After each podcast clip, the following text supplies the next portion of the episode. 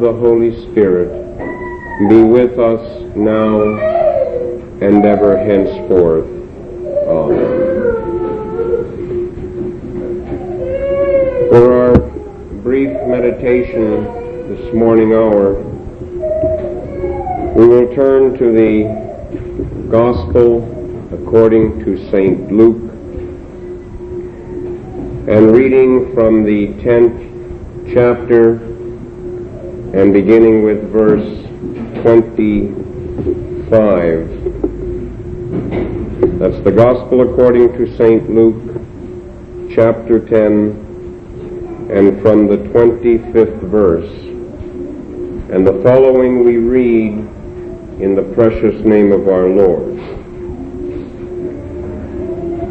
And behold, a certain lawyer stood up and tempted him, saying, Master, what shall I do to inherit eternal life?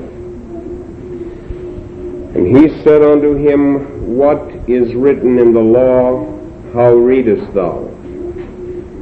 And he answering said, Thou shalt love the Lord thy God with all thy heart, with all thy soul, with all thy strength, and with all thy mind, and thy neighbor as thyself. And he said unto him, Thou hast answered right, this do, and thou shalt live. But he, willing to justify himself, said unto Jesus, And who is my neighbor? And Jesus answering said, A certain man went down from Jerusalem to Jericho, and fell among thieves, which stripped him of his raiment, and wounded him, and departed, leaving him half dead. And by chance there came down a certain priest that way, and when he saw him, he passed by on the other side. And likewise a Levite, when he was at the place, came and looked on him, and passed by on the other side. But a certain Samaritan, as he journeyed, came where he was. And when he saw him, he had compassion on him, and went to him and bound up his wounds, pouring in oil and wine, and set him on his own beast, and brought him to an inn, and took care of him. And on the morrow, when he departed, he took out two pence, and gave them to the host, and said unto him, Take care of him, and whatsoever thou spendest more, when I come again, I will repay thee. Which now of these three thinkest that thou was neighbor to him that which which now of these three thinkest thou was neighbor unto him that fell among the thieves? And he said, He that showed mercy on him. Then said Jesus unto him, Go and do thou likewise. Amen. The word which we have read for our text, I'm sure, is a familiar portion of the Word of God. We oftentimes read the Word of God, and it seems that we wonder, well, is this Word really meant for me? We begin to look at the Word of God almost in the light of a historical event, something that took place in history, and that we really don't need to be too, too concerned ourselves with regard to it. Well, the Word of God tells us that these things are written for our admonition, for our instruction, for our correction, for reproof, for doctrine. They're written so that we might understand what is necessary in our lives. Not only in our natural life, which the Word of God certainly addresses, but most of all our spiritual life and well-being. When we look at the Word of God here that we have before us, it tells us that a certain lawyer stood up and tempted Jesus, tempted him saying, Master, what shall I do to inherit eternal life? The Word says he tempted him. In what way was he tempting Jesus? Jesus said to Peter, when Peter had said to the Lord, Lord, these things shall never happen unto thee. The Lord told him, Get behind me, Satan, for thou, thou art an offense unto me. For thou savorest not the things that be of God, but the things that be of men. The Lord had flesh and blood. It tells us that he was tempted in all things like we are tempted, yet without sin. This statement of Peter, when Peter told him, Lord, this shall not happen unto thee, far be it from thee. It was a temptation the Lord knew what lay before him. He knew there was the suffering and the death of the cross which he had to face. And his flesh would have desired that it would not go through that torment and that agony. In the Garden of Gethsemane, on bended knee, he cried, If it be possible, Remove this cup from me. But nevertheless, not my will, but thine be done, O Lord. For for that reason I have come to this very hour. For the joy that was set before him. The joy of saving your and my undying soul. He endured the cross and despised the shame This also was a temptation unto Jesus. The lawyer tried to tempt him. He knew that the Lord had spoke of grace and mercy and truth. And this lawyer was one who knew the law of that day. And we are talking now about the law of Moses that he was so well aware of. And the necessity, as was thought by those that were under that law, of keeping it, every jot and tittle of that law. And by that, that a man would be righteous before God and inherit eternal life through the works of the law. And he knew that the Lord had come and that he was preaching grace unto the sinner and not the works of the law for salvation.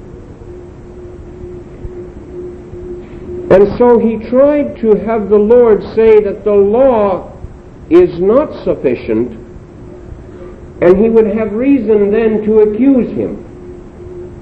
And in this wise he was tempting the Lord. And he asked the Lord, Good Master, what must I do to inherit eternal life? This he said, tempting him. He thought that surely the Lord will say that believe on me and preach grace and mercy, and then he'd have reason to accuse him that he was throwing out, as it were, the law of Moses. There's a statement,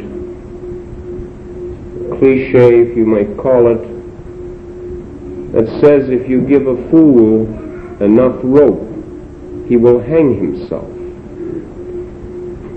The Lord responded in the same manner unto this lawyer. He allowed him to answer the question. He allowed him to entrap himself. It is amazing in the word that we read here, just prior to it, the 21st verse,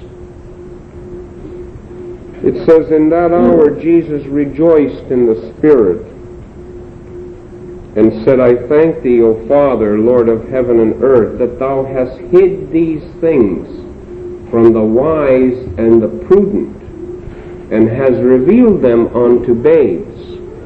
Even so, Father, for so it seemed good in thy sight. All things are delivered to me of my Father, and no man knoweth who the Son is but the Father, and who the Father is but the Son, and he to whom the Son will reveal him. And he turned him unto his disciples and said privately, Blessed are the eyes which see the things that ye see. For I tell you that many prophets and kings have desired to see those things which ye see and have not seen them, and to hear those things which ye hear and have not heard them. Now, in another portion of God's Word, he says similar, only he expounds on it a bit. And he says in this wise that having ears, the disciples asked, Lord, why do you speak in parables and not plainly unto us? He said, For this reason, that having ears they hear not, neither do they understand. Having eyes they see not, neither do they perceive. But unto you it is given to know the mystery of the kingdom of God. But unto them it is not given. Having eyes they see not, having ears they hear not. He speaks of the natural ear and the literal eye, and he says they hear not, neither do they see. They're not deaf, not in a natural sense, neither are they blind naturally, but they do not hear, neither do they see. We're talking then of spiritual hearing and spiritual sight, and it is hid from the wise and the prudent, and it is revealed unto babes. Not all learned, not all scribes will enter into the kingdom of God, but he that doeth the will of my Father which is in heaven. And so when this lawyer tempted Jesus, Jesus said unto him, What is written in the law? How readest thou? Now this lawyer thought he knew the law very well. And surely he did. That written law of Moses. For he immediately, without hesitation, begins to relate unto Jesus. Then he answering said, Thou shalt love the Lord thy God with all thy heart, with all thy soul, and with all thy strength, and with all thy mind, and thy neighbor as thyself. He summed up the law, didn't he? Thy neighbor as thyself. The Lord told him that thou hast rightly said, This do, and thou shalt live. It's amazing, we get concerned oftentimes that, well, we want to make sure that we speak of a certain sin, that somebody doesn't get away with something. We want to make sure we mention this sin or we mention that sin because we don't want that somebody would get away with a hidden sin that we haven't touched on. The Lord didn't mention any sin here. He made a statement to that man. When this lawyer said to him, Thou shalt love the Lord thy God with all thy heart, with all thy soul, with all thy strength, and with all thy mind, and thy neighbor as thyself, the Lord merely told him, Thou hast rightly said, This do, and thou shalt live. Did the Lord tell him where he had erred? No. But he did make known to him that he hadn't fulfilled that law. And that word hit into the depth of his heart. It's very obvious. Because the next verse tells us that, and he being willing to justify himself. Now he's trying to back out of this whole thing. He being willing to justify himself said to the Lord, he pleads ignorance. Who is my neighbor? And who is my neighbor? Did the Lord tell him that he hadn't fulfilled that part? He didn't, did he? You notice he didn't say anything about love toward God. But who is my neighbor? The word found its spot because the man knew where he had erred. But rather than admit it, he pleads ignorance. He said, Who's my neighbor? Well, that's exactly what the Lord wanted him to say. And now the Lord begins to explain the way of salvation unto him. We remember that the Lord is answering the first question that the man asked. And the question was, What must I do to inherit eternal life? That was the question. And now the Lord begins to address it here. And Jesus answering said, A certain man went down from Jerusalem to Jericho and fell among thieves, which stripped him of his raiment and wounded him and departed, leaving him half dead. Who might the certain man be? Could be me, could be you, could be anyone who was once in Jerusalem. When we look at the natural Jerusalem and the natural Jericho, it presents to us a spiritual picture. The natural Jerusalem was a city high on a hill, and Jericho was down in the valley. And the journey from Jerusalem to Jericho was a downward journey. And this man was leaving Jerusalem. And he was, while he was on that journey from Jerusalem to Jericho, it says he fell among thieves that stripped him of his raiment. Now, we're not merely talking about a natural event that took place here, but we're talking about a spiritual message for our own souls. What is that raiment that we have? What is the spiritual raiment or clothing that has been put upon us? Is it not the righteousness of the Lord and Savior Jesus Christ? For we read in God's Word, when they came back, when the prodigal came back, the servants were told, Bring forth the best robe and put it on him. The robe of righteousness of our Lord and Savior.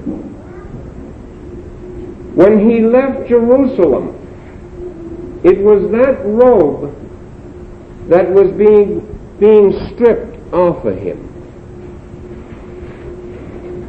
by the thieves. What thieves? What thieves are it are there that desire to rob us of the righteousness which is by faith in the Lord Jesus Christ. I'm sure we all are well aware of them. It's our threefold enemy that we have to deal with. The devil, the world, and our own sinful flesh that would desire to rob us of the righteousness which is by faith in the Lord Jesus Christ.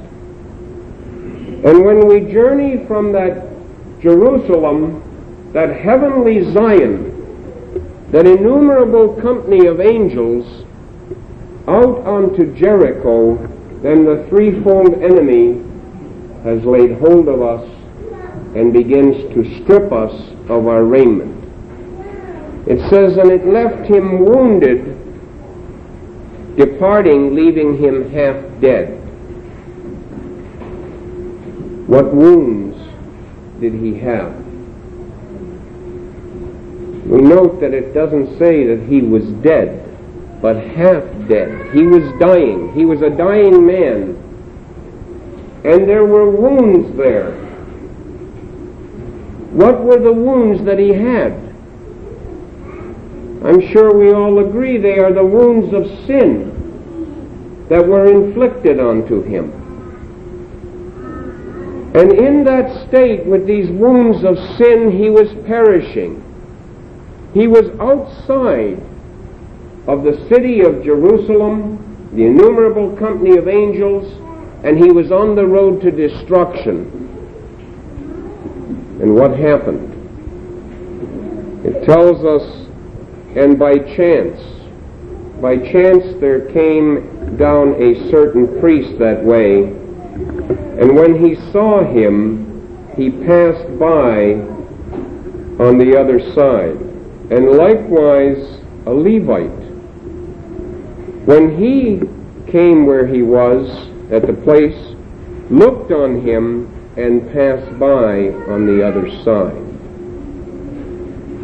What's represented to us with this Levite and this priest?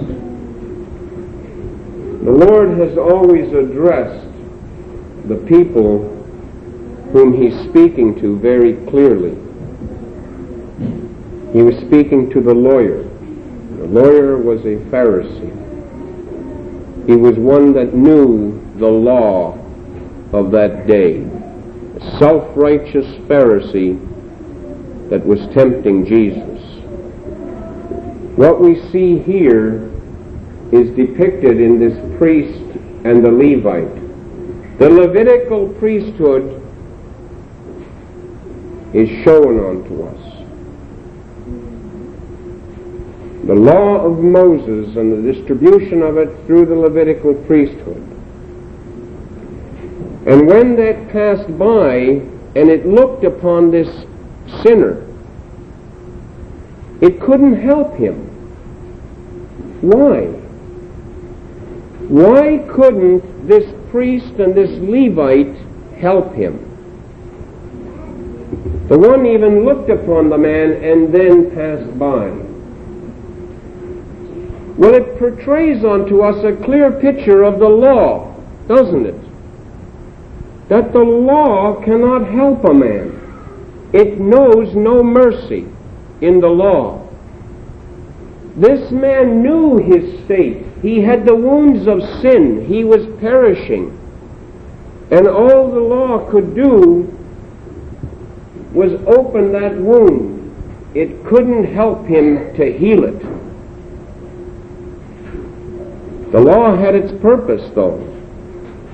It was to bring a person to the point where they realized they were a sinner. This man knew he was a sinner. The law could not help him. His wounds of sin were evident, and he was perishing in that state. Then it tells us, but a certain Samaritan, as he journeyed, came where he was.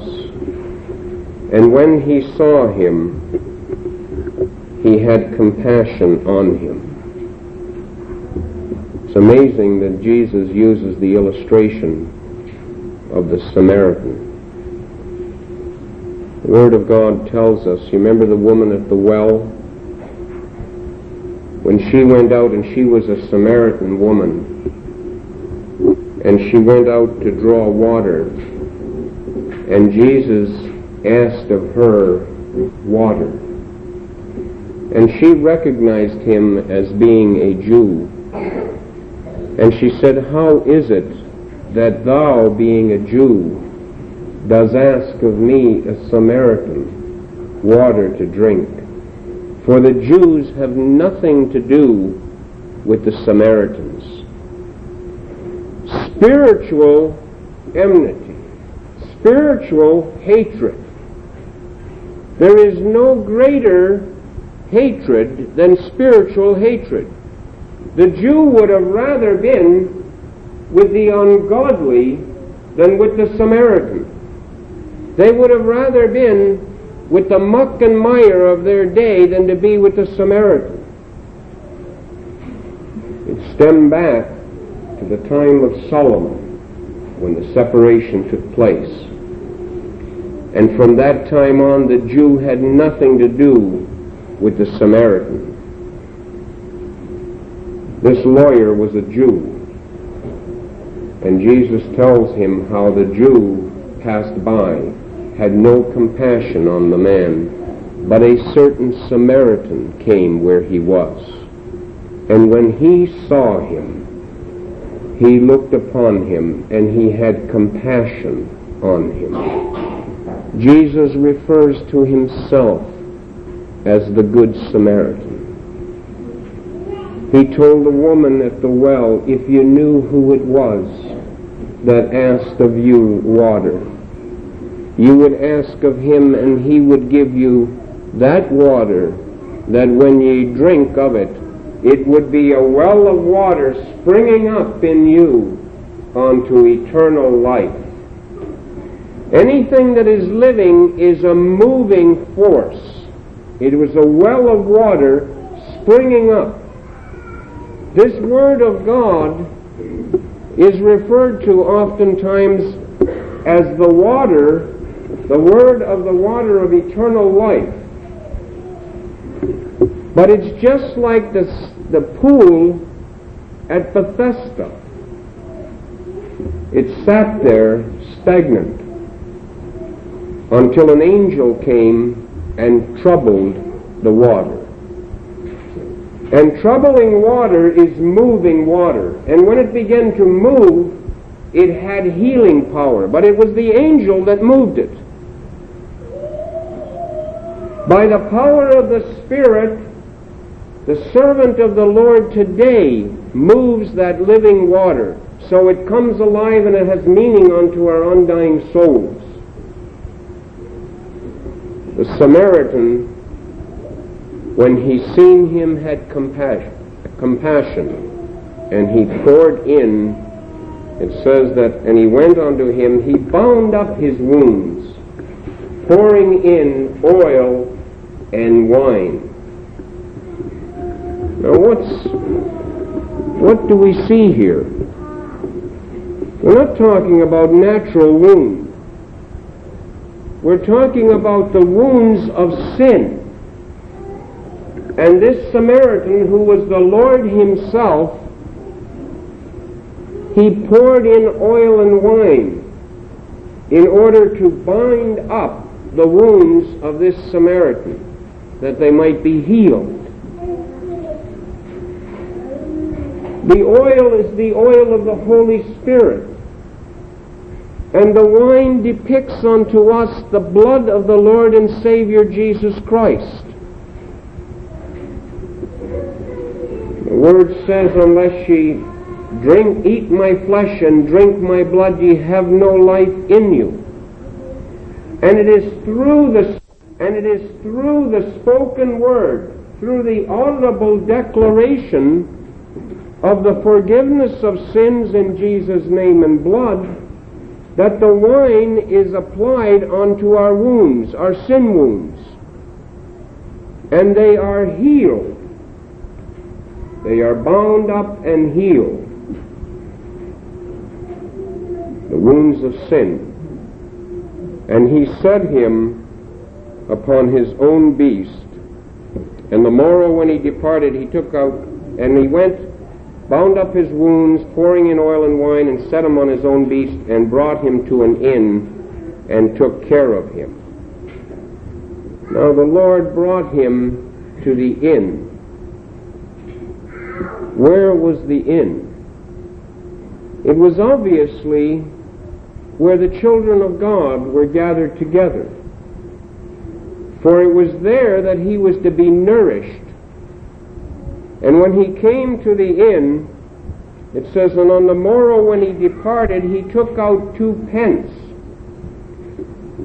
And he gave them to the host, and said unto him, Take care of him, and whatsoever thou spendest more, when I come again, I will repay thee.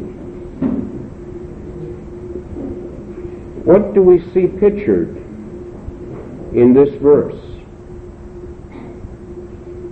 The Lord, which is Jesus himself, took out two pence. He gave it to the host of that inn. We are the members of the body of Christ, and Christ is the head in particular. And we know that we all have a Father in heaven that is over us. And the Father is the host that is here spoken of in that inn, unto whom the Son has paid the two pence. And what were the two pence for? I be- believe it is for spiritual raiment and spiritual food, for spiritual clothing and spiritual nourishment that he had given. When the Lord paid that two pence, he had died on the middle cross of Golgotha for your and my sins. Who did he pay it to? He didn't pay it to the enemy of the soul. He paid it to the Lord. We fell through the deceitfulness of sin.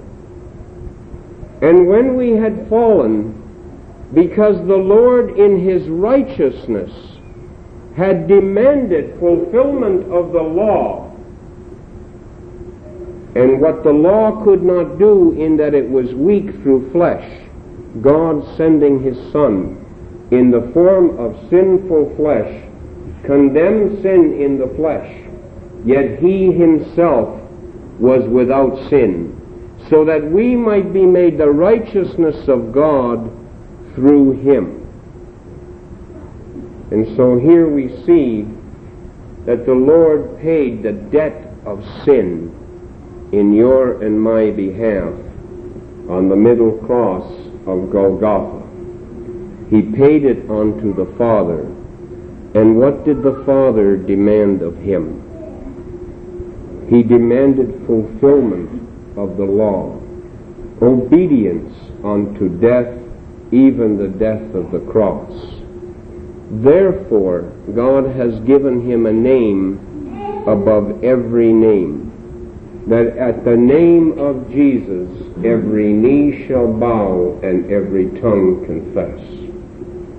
He was obedient unto death, so that you and I might have life and have it more abundantly.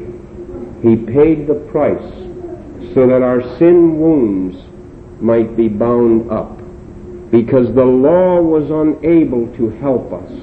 It had brought us to the point of death. The Apostle Paul says in this manner, Sin revived and I died. And that which I thought to be life, I found to be unto death. What he thought was life was the works of the law. And in that righteousness of the law, he thought that he was pleasing unto God. But what I thought to be life, I found to be unto death, for sin taking occasion by the commandment slew me. O wretched man that I am, who shall deliver me from this body of death? But I thank God through Christ Jesus.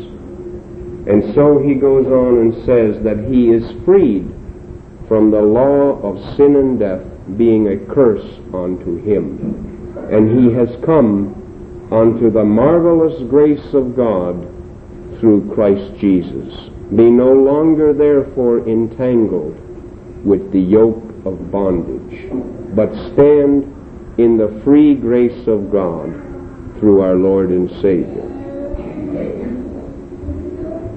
He paid the extreme price. And the Lord Jesus himself was so caring and loving for your and my soul that he told the innkeeper, he told the host, and whatsoever you spend more. Can you imagine? This one who has paid the extreme price in our behalf, whatsoever you spend more, when I come again, I will repay thee. If it was necessary, the Lord Himself would once again go through that same agony in our behalf. Has the enemy of the soul ever told you that the Lord does not care? The Lord does not hear your prayers. He does not love you. Beloved, he is a liar. For the word even makes known unto us that if it was required of God that his Son should once again suffer in our behalf, he would do it. But the Lord will not ask of his Son any more. Why? Because the curse of the law has been taken away. We have become before him as saints, fulfillers of the law through Christ Jesus. And the curse of that law, therefore there is now no condemnation to those who are in Christ Jesus, who walk not after the flesh, but after the Spirit.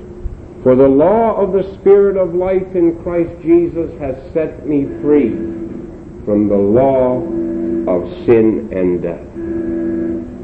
And so he continues, and he asked unto this lawyer, Which now of these three thinkest thou was neighbor unto him that fell among thieves? Who was neighbor to him that fell among thieves? The man had asked, Who is my neighbor? But he previously asked, What must I do to inherit eternal life? Jesus put him at the place where he couldn't deny who his neighbor was. He put him at the place where sin was revealed as sin. The man did not even bring himself to say the Samaritan. He said, I suppose he who had showed mercy on him. Jesus answered, and Jesus said unto him, Go and do thou likewise. What did he tell him to do? He didn't tell him that go and be a neighbor to the Samaritan. He told him to do what the Samaritan did. He said, I suppose he that showed mercy on him. He said, Go thou and do likewise. And that's how he would have treasure in heaven. That's what he must do to inherit eternal life. What was he telling him to do? The Samaritan poured in oil and wine to bind up the wounds of the sinner. He was telling this Pharisee, this self righteous Jew, to do the same thing. But he couldn't. Why couldn't he? Because he hadn't received it himself. He was telling him he first had to be a beggar of grace.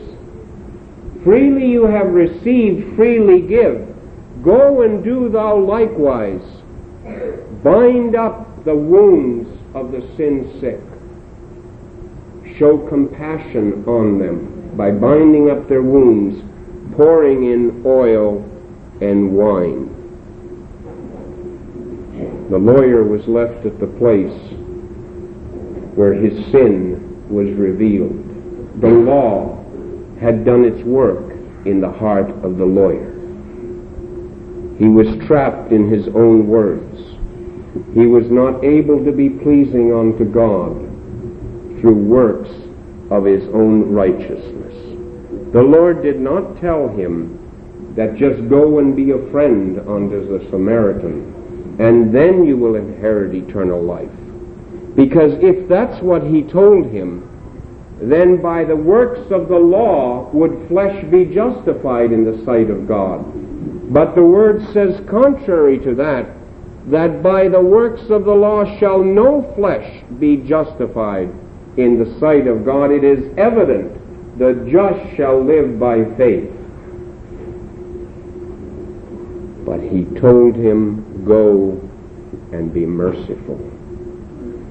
Seek mercy yourself, that you might be merciful unto others. May God grant unto us such grace and mercy that we also might be able to pour out oil and wine onto the sin-sick wounds of all of mankind.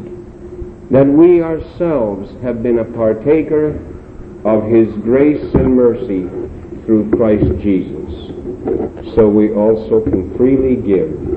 And even this morning hour as we are gathered here around His Word, we have the free possibility, if we are burdened with sin, the cares of this life are weighing us down. We can believe our many sins, shortcomings, transgressions forgiven in Jesus' name and precious atoning blood.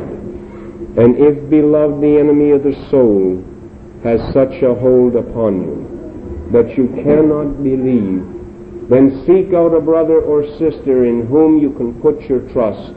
Pour out your heart unto them that you might hear for your own soul that glorious gospel message, be of good cheer, thy sins be forgiven thee. In Jesus' name and precious atoning blood. to this end, may the dear Heavenly Father richly bless the reading of His Word into our hearts. In Jesus' precious and holy name, Amen. Let us humble our hearts before God and receive the benediction. Now may the Lord bless us and keep us. May the Lord make his face shine upon us and be gracious unto us. May the Lord lift up his countenance upon us and give us everlasting peace. In the name of the Father, and of the Son, and of the Holy Spirit. Amen.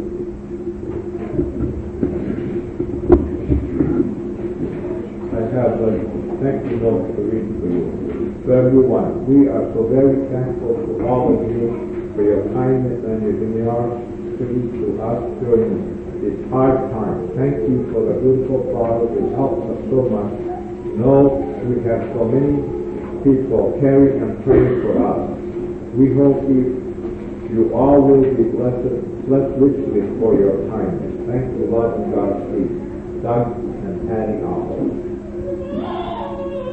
Now next Tuesday night, there will be Bible class at John and Colleen. Next Sunday, the Sunday school at 10, and the regular services at 11. During these services, there are two of us that are going to depart for the for Canada, and uh, so we will do that in your care uh, on the service. Now we are. I'm going to be gone as well. Huh? I'm going to be gone as well. That's what I mean, right. Well, that's up to the board to uh, arrange whatever they're arranging. Well, I, I feel that's, uh, okay, the Lord is going to be left behind, let them uh, picture. And now I also like to know that we can be between greetings from this small flock to the brothers and sisters in faith out there. Now, in closing, turn to Psalm 462, and during the song we'll carry a few offering of the members of the congregation. Now, we did get a call from uh, the Johansons on some property, which we want to thank them for notifying us. There's some land available, it's been looked on, and uh, it's been now to the point that if there isn't any ledge, it's a possibility that we will purchase that property and see if we can get our own building. Is correct? Well, before we um, before we close, um, we did go with Mark and Linda to uh, to see Dougie and um, Patty, and they are incurring quite a bit of expenses, quite a bit. And there has been a lot of people that have been blessing them with with different gifts and so on, and they're very very thankful for it. Are they still up at the hospital? Do you know? Oh, yeah, they're good. They'll be there for a. How is the child doing Same as we have been on the since sun, last Sunday? Still, still uh, sedated, and so there's no progress in that way at all, huh? I think if it, you know, if it continues much longer, we certainly should consider taking another collection and, and sending it out to them because I'm sure they can use it. And um, they have certainly themselves come a lot closer to the Lord than they ever have before, and they realize the need of having a Savior to cling to. And maybe that's the reason God has to put them through the trials that He does at this time. We don't know, but there's obviously a reason for it, and they need our prayers and they need our financial support as well.